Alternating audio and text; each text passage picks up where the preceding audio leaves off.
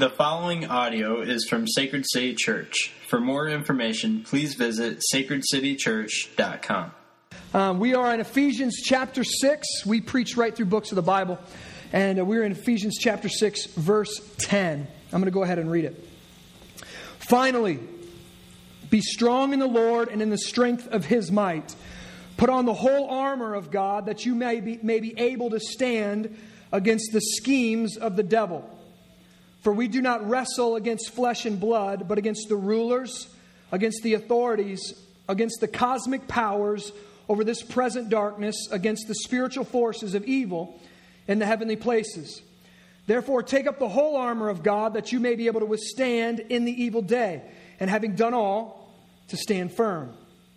Stand therefore, having fastened on, fastened on the belt of truth, having put on the breastplate of righteousness, and as shoes for your feet, having put on the readiness given by the gospel of peace. In all circumstances, take up the shield of faith, with which you can extinguish all the flaming darts of the evil one, and take the helmet of salvation and the sword of the Spirit, which is the word of God, praying at all times in the Spirit with all prayer and supplication. This is the word of the Lord.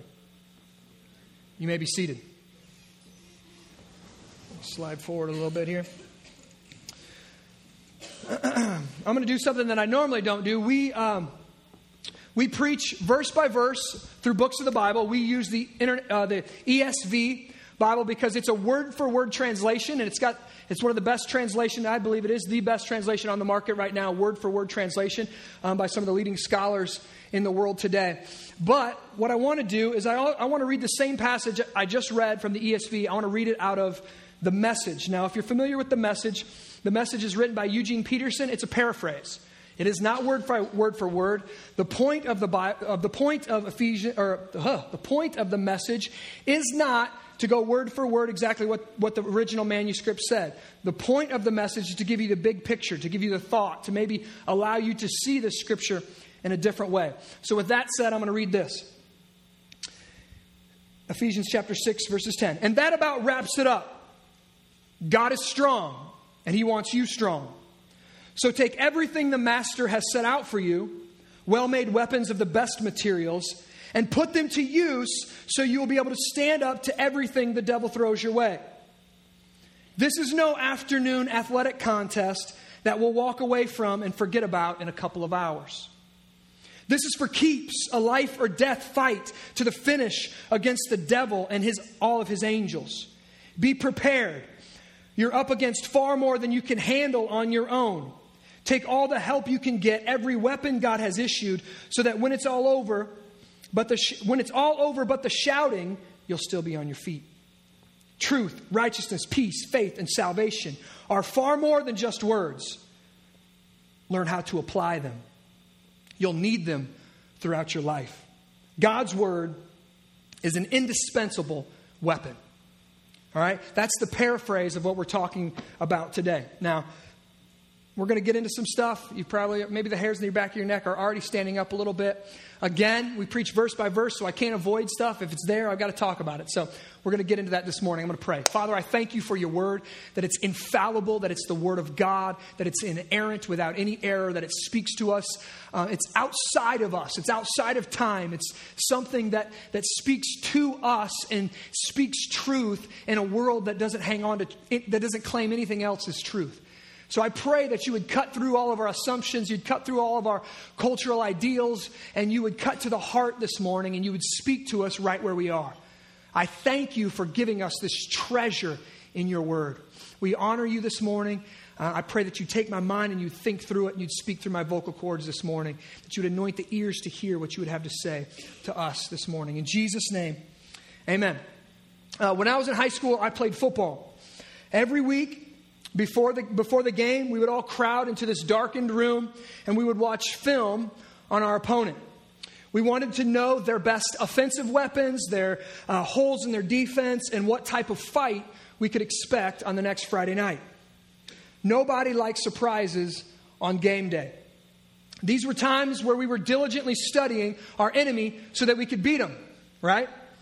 The most dangerous opponent in your life is the one you don't expect. Today, in our text in Ephesians, Paul uncovers our real enemy. He says, It's not flesh and blood, no matter, I know what you think about your mother in law, but she ain't it. All right? It's not flesh and blood. Our real enemy is the devil, the dreaded D word, the devil. And immediately we think, ha ha, funny, pitchfork, red dude, right? Are you serious? Come on, we're educated, we're enlightened. You don't actually believe in the devil, do you? Yes, Jesus did, so do we. But what do we believe about the devil? C.S. Lewis, in his brilliant book, um, The Screwtape Letters, he starts it off with this quote There are two equal and opposing errors in which our race call, or in which our race can fall about the devils. One is to disbelieve in their existence, the other is to believe and to feel an excessive and unhealthy interest in them. They themselves are pleased, the demons and the devils, themselves are pleased by both errors and hail a materialist or a magician with the same delight. C.S. Lewis says there's two errors that we can fall in. We can say, ah, hocus pocus, the devil is just a myth, or we can get caught up, which many religions do, many um, hyper charismatic Christians do, and they think a devil's behind every corner, and they're seeking to cast out demons on the street corner. And if you start hiccuping or coughing, they think it's a devil. Right? Both are opposing, both are errors. One of the most dominant worldviews in our culture today is that of the materialist, or as we call it, a humanistic naturalism humanistic naturalism. Now, you probably, unless you're taking a philosophy course, you probably never, maybe don't hear that term, but this is what it means. It means that it's the belief that human beings are best able to control and understand the world through the use of the scientific method. Everything is explainable, nothing is miraculous. There is no supernatural. Everything has natural causes. The reason you, the way you are is because of your upbringing, because of your socioeconomic background, because of your um, psychology or, psycho- or, psychi- or psychiatry or whatever. It's all physical, it's biology that makes you the way you are. Because we all swim in the same cultural waters, you probably don't actually think about this very often and you don't understand how, how influenced you are by it. In 2009, the Barna Group asked professing American Christians if they believed that Satan was not actually a living being, but rather just a symbol of evil. Four out of ten Christians, that's 40%, strongly agreed with that statement.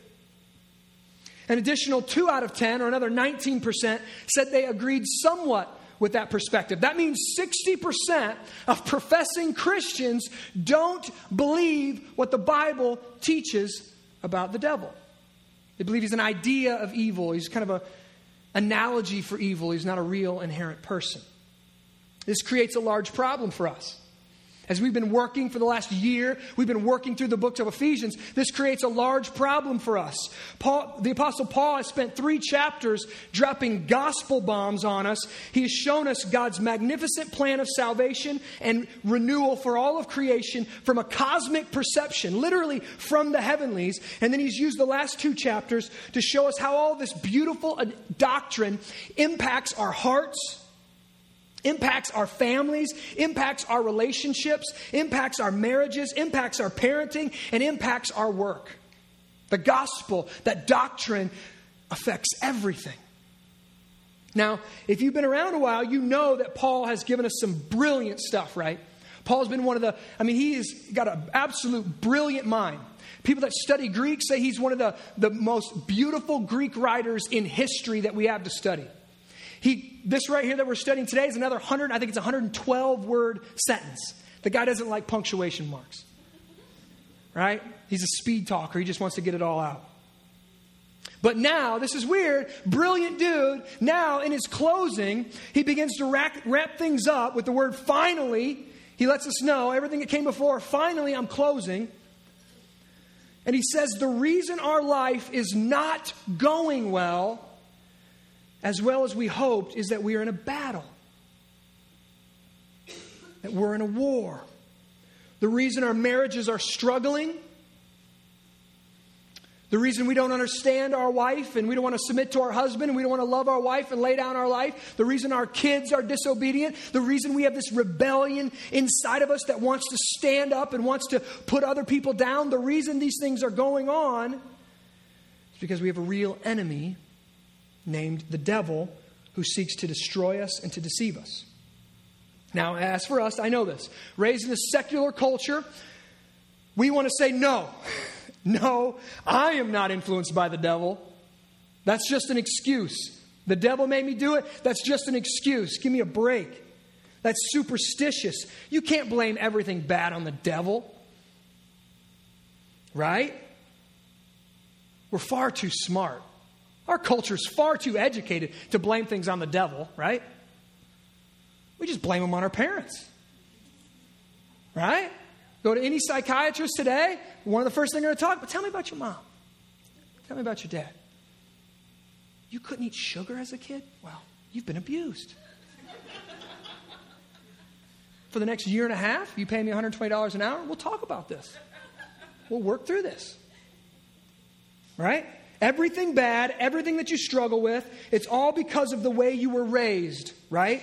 When a culture, listen, this is what happens. When a culture dismisses the idea of person, the personification of evil in Satan or the devil, all forms of wrong get blamed on environment. All forms of wrong get blamed on environment. It's environmental reasons, it's environmental causes, it's biological, it's physical. I was poor, I had a bad upbringing, I was uneducated. Listen, this, this was dominant. Really, it's been, it's been it's still in the high edu- educational institutions, but it's dying off a little bit because of things like World, World War II.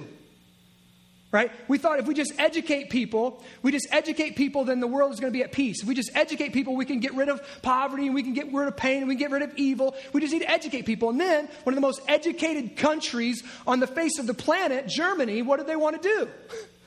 Right?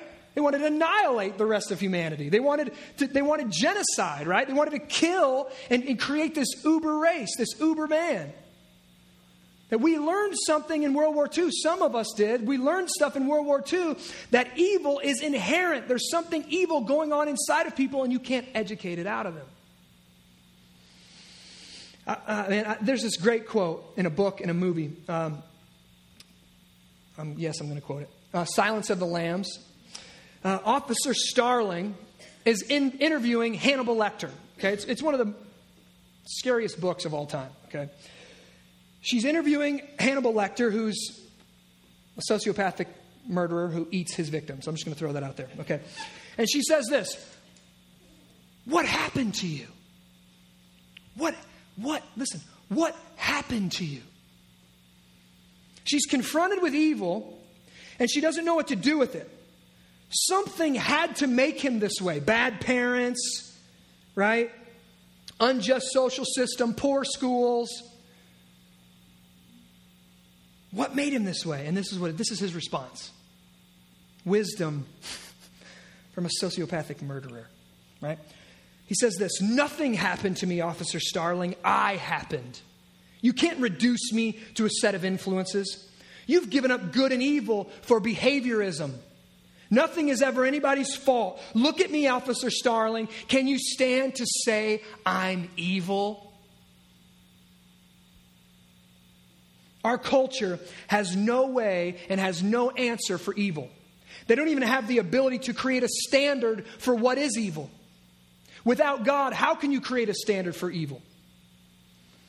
They don't believe in absolute truth. Who's to say what is evil and what isn't evil if all that exists is carbon, gases, and energy? If we're here by random chance and random happenstance that the right carbon, the right energy, the right things got together and poof, we just existed and now we've just evolved from then, who's to say what is evil and what's not evil? This was a leading factor in what Hitler was trying to do. I'm the evolved species. We just kill those who are ignorant. We just kill those who are below us. We just kill those who are less than we are.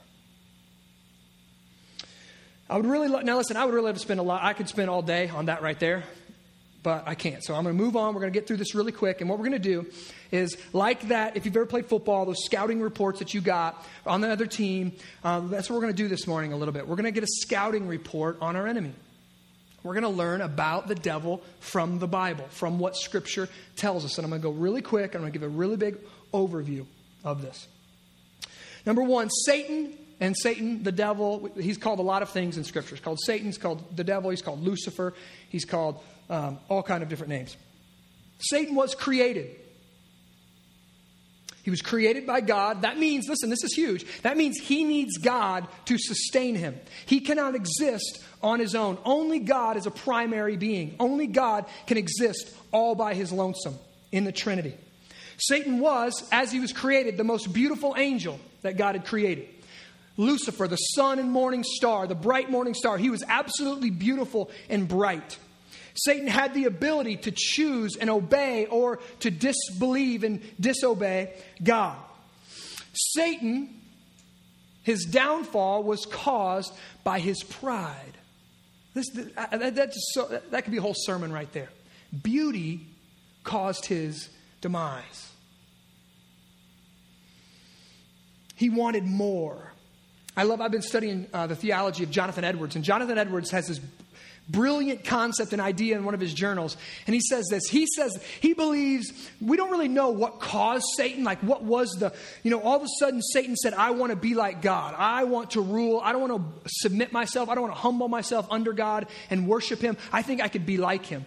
And there's a lot of debate on what really caused that. What was the moment in time where Satan finally flipped the switch and said, I'm not going to worship him. I'm going to be my own demigod. And Jonathan Edwards has this really interesting statement. And he says this He says, Satan heard the plan of God. Satan heard the Trinity speaking of, we're going to make man in our own image, and then they're going to screw, and then they're going to all screw it up, and then I, the Son, is going to go and become man like them, and then God is going to die on behalf of humankind, and then God the Father is going to adopt human beings into the family of God. And the most beautiful of all God's creatures up until this moment couldn't handle that kind of love being showered on somebody else. Couldn't handle God adopting humans and not himself. And out of that, his pride, he, he incited a rebellion. It's a brilliant thought. It's a brilliant thought. Now, when he, in doing this, Satan incited one third of all the angels. One third of all the angels he got on his side, and he led a rebellion against the God of the universe.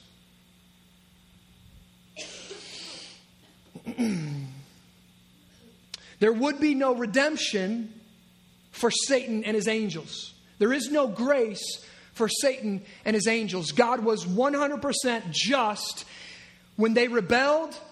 I mean, he batted his eye and cast them out of heaven.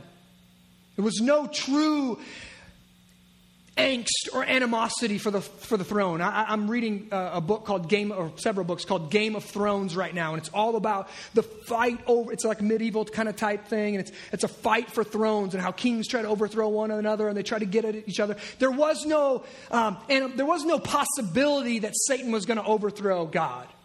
God was never moved from his throne. God has Satan on a leash. He's a created being who can do nothing without God's approval, without God's okay, without God's permission. And when God had had enough, he snapped his fingers and boom, like lightning, Jesus said, I, I saw Satan fall from the heavens. Satan and his demons, that's what happened. The fallen angels became demons. Satan and his demons were cast out from heaven. And Satan, out of his inherent hatred for God and all that is good, he tempted Adam and Eve, our forefathers, to follow him in rebellion against their Creator. You can be like gods. Don't follow him. And Adam and Eve, we know, rebelled and followed Satan. In doing so, Satan instituted his dominion. He exercised a pervasive, controlling influence over the world, so that the scriptures call him now the ruler of this world, the God of this age, the prince of the power of the air, and states that the whole world lies in the power of the evil one. A chapter later, after Adam and Eve fell, we have the first murder in the history of humanity. That is why he is referred to in the scriptures as a murderer from the beginning, the father of lies and the tempter. Anytime we see violence, we see bloodshed, we see murder, war, oppression, genocide, or any other expression of hate, as well as any and every sin, deception, and evil, Satan and his demonic host are promoting it enticing it and empowering it. Now, I know that seems superstitious. I know we think we're enlightened. I know we think we're beyond that and we're in a culture of peace, but this has been the most bloody century in the history of humankind that we have on record. More wars, more genocide, more death, more racial cleansing than any time in history. And we're educated. And we have the internet. And we're free of superstition. We're free of this idea that there's a personification of evil. We freed ourselves from the bondage of religion in many ways. And what's happened? The wheels fall off of our lives, of our cultures, of our societies. Satan is called, he is now, in Ephesians 2 2, we read this, that he is now the spirit that is now working in the sons of disobedience. You can trace all evil, all error, and all violence back to Satan. His ultimate desire is to deceive all, to bring all people away from God into sin, into misery, and death and ultimately eternal damnation and eternal destruction. But, some of the bad news, but Satan is a created being. He's not all powerful. He cannot make you do something. There is no, the devil made me do it excuse for sin. He tempts, he lies, he deceives, but we choose to follow. We are culpable in Genesis, after Adam and Eve decided to follow Satan, God promised, it's called the proto evangelion, God promised to deliver mankind. God promised to defeat Satan once and for all through his seed, through Adam's seed.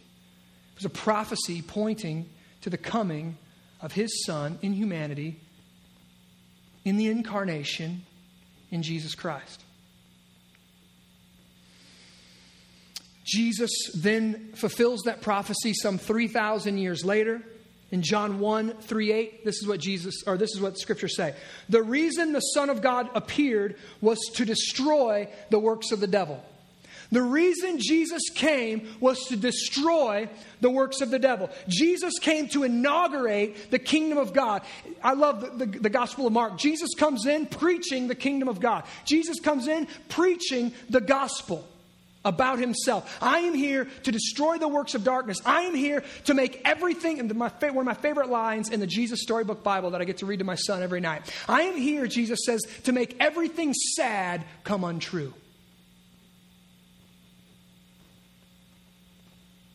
He's rewriting history. He's recreating all the earth. The story doesn't end with us, our spirits floating up to heaven to float around on a cloud the rest of our life for eternity.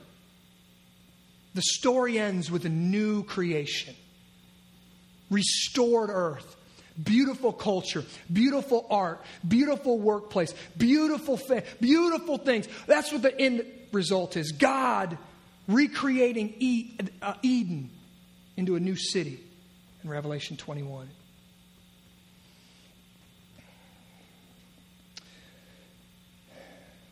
In Matthew 25, and Re- Revelation, in particular chapter 20, God gives us the final word on Satan. This is where Satan's headed, this is his end. He will be cast into eternal fires of hell along with his demonic hosts, a place created specifically for him.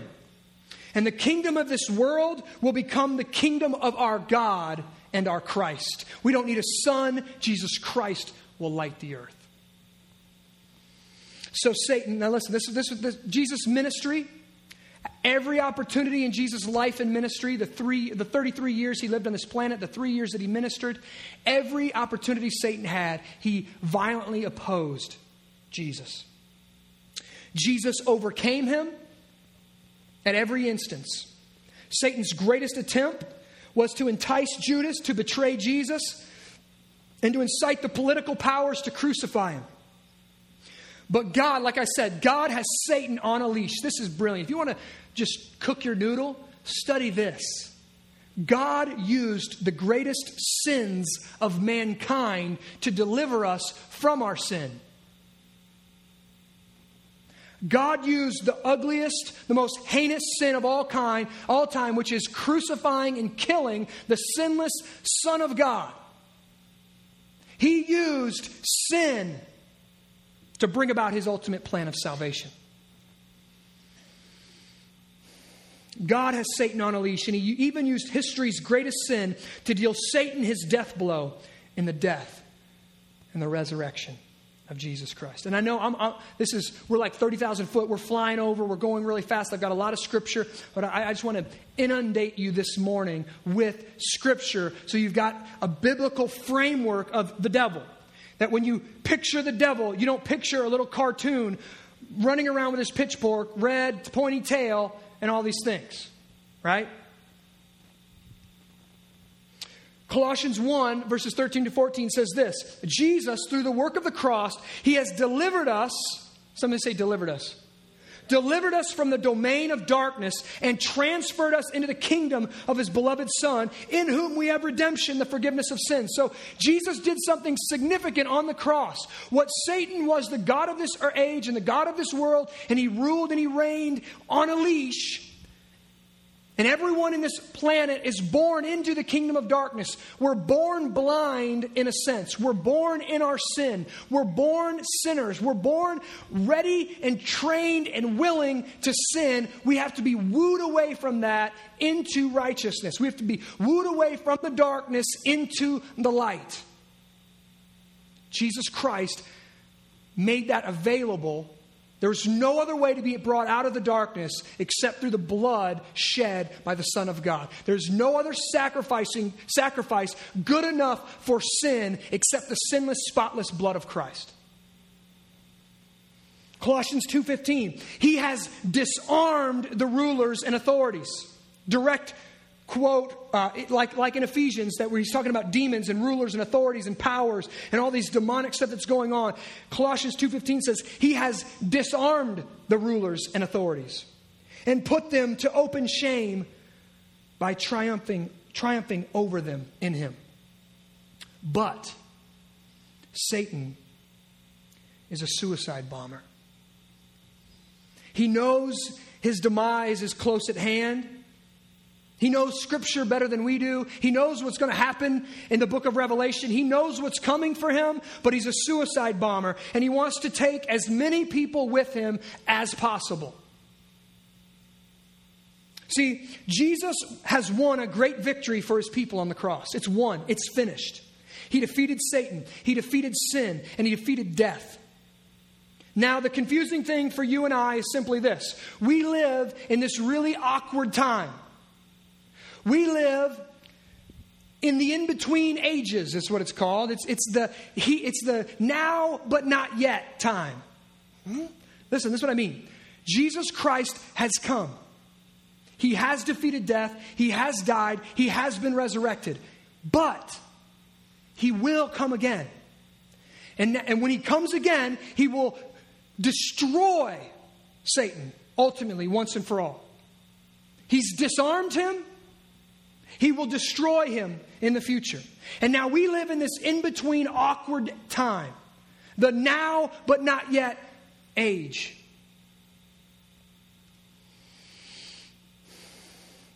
And some people get really confused at this point, thinking that perhaps the gospel has failed. Perhaps God has failed. Perhaps God, I mean, this is the thing like, is God love? If God is love, then how could evil happen? Well, if God is love, and evil happens, maybe he either isn't love or maybe he isn't all powerful. Maybe he's love, but he's in heaven just saying, Oh, I wish I could do something about that evil, but I just don't have the strength to do it. Right? Or he's this wicked ruler in heaven laughing about the wickedness of humanity, laughing about the injustices of our time. The Bible says no. The Bible says we live in this in between time. that God does know evil, but God allows evil to bring about his purposes. People always ask me, Justin, then why did God allow evil in the first place? And the most poignant answer for my soul is this so that we could kill him.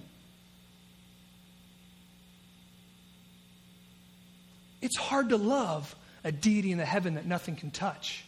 He doesn't know pain, he doesn't know hurt, he doesn't know me. The, the Christian God has felt the tip of a spear. The Christian God has felt whips on his back. The Christian God has felt cursing. Why does he allow pain? So that we can know what love looks like. No man knows love like this. That a man would lay down his life for his friends. And God laid his life down for his enemies.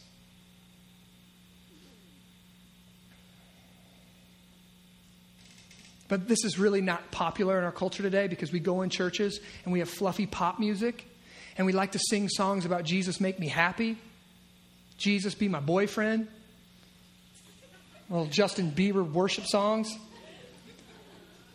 Right? We, we sing these songs, we want to just walk away going, oh, Jesus. That's how we want to walk out of church. We don't want to hear death. We don't hear blood. We don't hear atonement. We don't hear propitiation and expiation. We don't want to hear salvation and damnation. We don't want to hear reality. We've tuned our ears to hear fluff, to hear God wants your, you to have your best life now. God wants you to be successful and have money and have mansions and have no worries and no problems. I thought the Christian life was about victory, Justin. I thought as soon as I meet Jesus, life gets easy. Some of you were told that. Except Christ, life gets easy. It's not true. There's a war, there's a God, one God, one triune God, and there's Satan. And in the middle is us. There's God, there's Satan, in the middle is humanity. So Paul tells us here in this text life is war. You're in a battle and you need strength. Do you realize that this morning? You can't fight this fight on your own. You can't do this alone. You can't do this in your own strength. You can't do this by getting alone and just working through your problems. You can't do this by isolating yourselves from humanity. If I put up big enough fences around my house and around my yard, then I can avoid being hurt. I can avoid evil. No, you can't.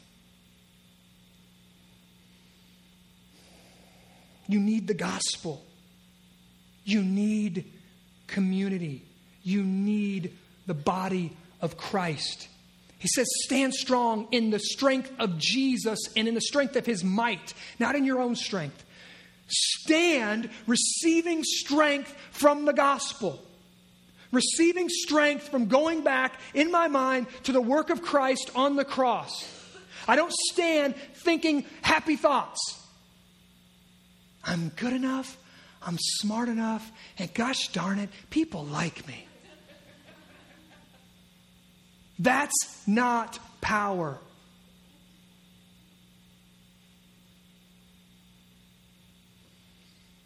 I read this quote this week in a book No change of job, no increased income, no new home, no new project, no new spouse is going to make things better inside you.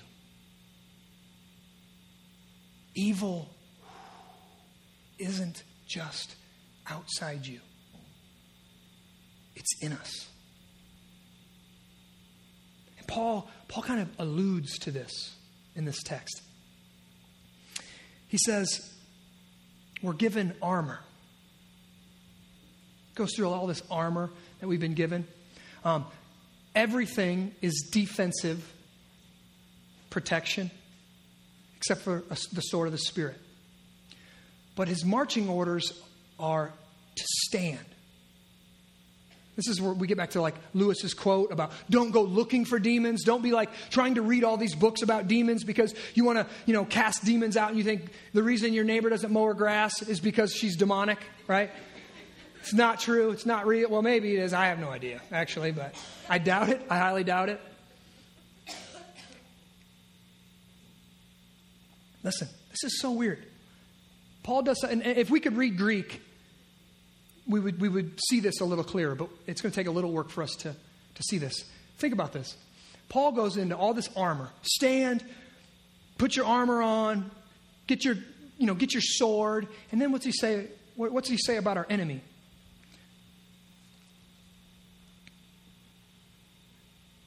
Put on the whole armor of God that you may be able to stand against the schemes of the devil. Look, look, look. For we do not wrestle against flesh and blood.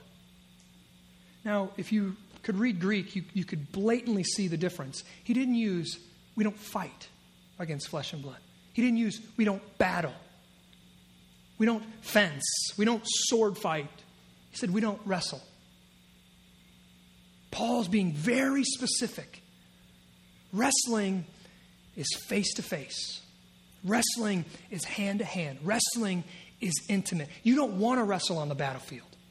That means the enemy has already gotten past your first line of defense, past your second line of defense, and now his hands are around your throat. You're fully, you're in full armor. But it's too late. See, our enemy is a deceiver, he's a liar. In, in this chapter, it says he's beware of his schemes. Listen, I seriously doubt if Satan walked in here in pitch black, fangs, blood running out of his mouth, the devil showed up. Who wants to follow me? Come on, let's go. A few of you Twilight fans would probably go. You guys like that, you know? Oh, I like loving the person I'm not supposed to love. I like giving my soul to someone because I'm in love. Uh, I could go off on that, but I won't. I just did, actually. right? Some of us would, but listen, listen, this is what I'm getting at. Most of us, we get that. The devil doesn't show up like that. Satan doesn't walk into our life and go, All right, here's the deal. I want you to be unfaithful to your wife and ruin your entire family right now. That's what I want you to do. Can we trade? Do that right now? Want to ruin your family? We good? Let's go. All right? All right, this is what I want you to do. Uh, I'm going to give you this business opportunity, and it's going to cause your entire life to be bankrupt because you're a fool and you're going to cheat on your income taxes. You're going to do something. This is how I'm going to. Does he present things like that? Absolutely not. He doesn't show up in full garb, even though you know it's funny on Saturday Night Live. He doesn't show up looking like the devil. We don't know he's there until his hands are around our throat.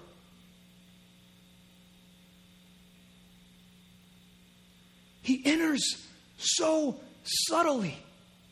He knows your frame, He knows your weakness. Do you, do you tend to, to fudge the truth? That's where He's coming in. Do you lean towards being materialistic and you want to everybody to look at you and say that you're successful by the way you dress and what you drive and the house and the money and the bank account? He's going to use that. I get people confessing their sin to me all the time. No one has ever confessed greed to me. Ever. Why? You're blind to it. There's always somebody with more. So you're just like, oh, I'm not as greedy as that guy. There's always somebody that's worse that you can point to. Beware the schemes of our enemy. He uses even our strength to get in, to get his hands around our throat, to destroy us.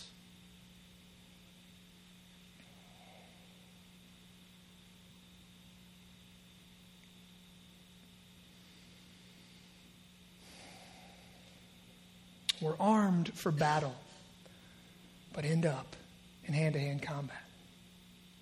Thomas Brooks, he's a Puritan, lived a few hundred years ago. He wrote this amazing book called Precious Remedies Against Satan Devices, and I would literally recommend it to every person in this room. You can get it on the Kindle, you can get it on your iPad, you can, get, you can order it. Precious Remedies Against Satan's Devices by Thomas Brooks. He literally kind of does what we're doing today and gives a game plan, except he breaks it down even more practically. And he says this N- number one, he says, one of the devil's leading strategies is showing us the bait, but hiding the hook. Showing us the bait, but hiding the hook. You don't know you're caught until it's too late and you've already swallowed the hook. This is how God uses success. This is how God uses pride. This is how God uses vanity. This is how God uses gossip and slander and greed. They're secret sins, they're sexy sins, they're sins that our culture raises as virtue. And Paul is trying to wake us up. He's trying to smack us awake and say, they're strangling your faith. You're becoming just like the culture. You would rather be entertained on Sunday morning than sit under the Word of God. You would rather be entertained than hear the Word of God. You would rather be entertained than worship the one, only true, transcendent God. Our souls are being trained, and they're being inoculated to the gospel. The Bible tells us that every one of us in this room have swallowed the hook. We've all chosen sin We've all followed Satan. We have lied. We have cheated. We have stolen. And the only way out is through Jesus Christ. His blood, His cross is the only remedy for our soul. Did you hear me? Listen, some of you want to say, no, no, no, no, no, no. I've done some bad things, but I'm doing good things. My whole plan, this is my plan, all right? I'm going to let you in on my plan. Here's my plan. I did some bad things, but now I'm a good person. I'm going to do a lot more good things in the future. We'll get to heaven. God's going to go, bad things? Yeah, okay. Good, thi- well, good things? All right. You're in? That's a bad plan. Because this is what God does bad things, perfection. It's the only way, that's the only people, listen to this, the only people that get through the gates of heaven in their own strength are perfect ones. And there's only one of those. And he was the Son of God. So when we go before the throne, we say, bad deeds, Jesus Christ. I'm with him. His blood covers me. I'm under his sacrifice. I'm inside the gospel. If you're not passionately following Jesus Christ, I ask you today to turn from your way and accept the grace of God offered to you in Jesus Christ. Turn from your way and follow Christ, man. It's beautiful. It's better than you can imagine. It's tough. It's a battle. It's a war, but there's beauty in it. There's joy in it. For the Christian in here who feels defeated, Maybe you feel this morning like Satan has his hands around your neck right now. You've swallowed the hook, he's got his hands around your neck, and you're gasping for air. He keeps reminding you of your sin. He keeps telling you over and over that you've done too much to be forgiven by God. You're too bad of a sinner. You're too far gone. You've done the unforgivable. Maybe Satan is speaking those lying words to you today. You're too bad. You're too deep in sin. I'm going to share with you one of Thomas Brooks' precious remedies for Satan's devices. He says this For every one look at your sin, for every one look at your sins, take 10 looks at Christ. For every one look at sin, take 10 looks at Christ. Christ's life, his death, and his resurrection are sufficient. There is no sin too great for the blood of Christ. There is no sin that's unforgivable. You've done nothing that hasn't been done a million times throughout humanity. And Christ is so powerful as the Son of God. When God the Father crushed him on the cross, he defeated sin no matter what. All sin. When you confess and you repent, you're forgiven. Though sin still dwells in the regenerate, though sin still dwells in those who call Christ their Savior, it does not reign over the regenerate. It does not reign over us. It indwells us, it's still inside us, but it doesn't reign over us. Christians rise by repentance. Christians show the power of Christ is more powerful in them through their repentance. Through our constant coming back to God and saying, You were right. I screwed it up again. I kind of thought when I came to you I was going to be perfect. I was wrong. I screwed it up again. I look at my sin, I see it, but now I take 10 looks at Christ. Remind me of his sufficiency. Remind me of the power of his blood. Remind me that God saves me and I don't save myself. Remind me it's all grace. Remind me of the gospel. John 1, 1 John 1 says this If we confess our sins, God is faithful and just to forgive us our sins and to cleanse us from all unrighteousness. If we confess, nobody gets a pass. Nobody gets a smack on the butt and say, Go ahead, you get in. You, you, you, we grade on a curve with you. You are really cool. Nobody gets that. God is just. Those who confess their sins are forgiven. We exchange our sins for Jesus' perfect righteousness by faith. Every head bowed and every eye closed in here, please. Father, I thank you for your spirit. I thank you for your work in redemption. I thank you for sending your one and only Son to overcome the power of Satan that he is a defeated foe, that he, des- he, he desires to have us, he desires to master us, he desires to deceive us, to trick us, to lie to us. But you are stronger. You are in ultimate control. You are sovereign. And I ask that through your Holy Spirit, you would bring conviction in this room people who have not placed their faith in Jesus Christ and are not passionately following him, you would convict them to repent of their sin, to step into community, to be a part of a body of Christ, to walk with a family of believers on your mission. And Father, for those Christians in here who feel the weight of condemnation and the weight of sin, and the devil is lying and saying they're still in their sin that you're mad at them, you're angry at them, you condemn them. He's lying. Those that are in Christ, there is no condemnation for them. Father, I pray that you would communicate grace to them. You would remind them of the gospel. You would give them the opportunity to look 10 times at the work of the cross and the work of Christ and his resurrection. Father, you would save. You would change. You would Give light to those who sit in darkness. Let them see the beauty in the face of Jesus Christ.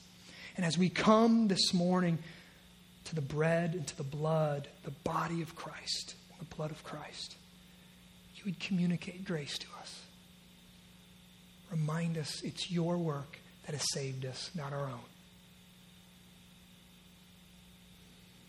You are a great God. May you be forever glorified. for your good and our glory. In Jesus' name. Amen.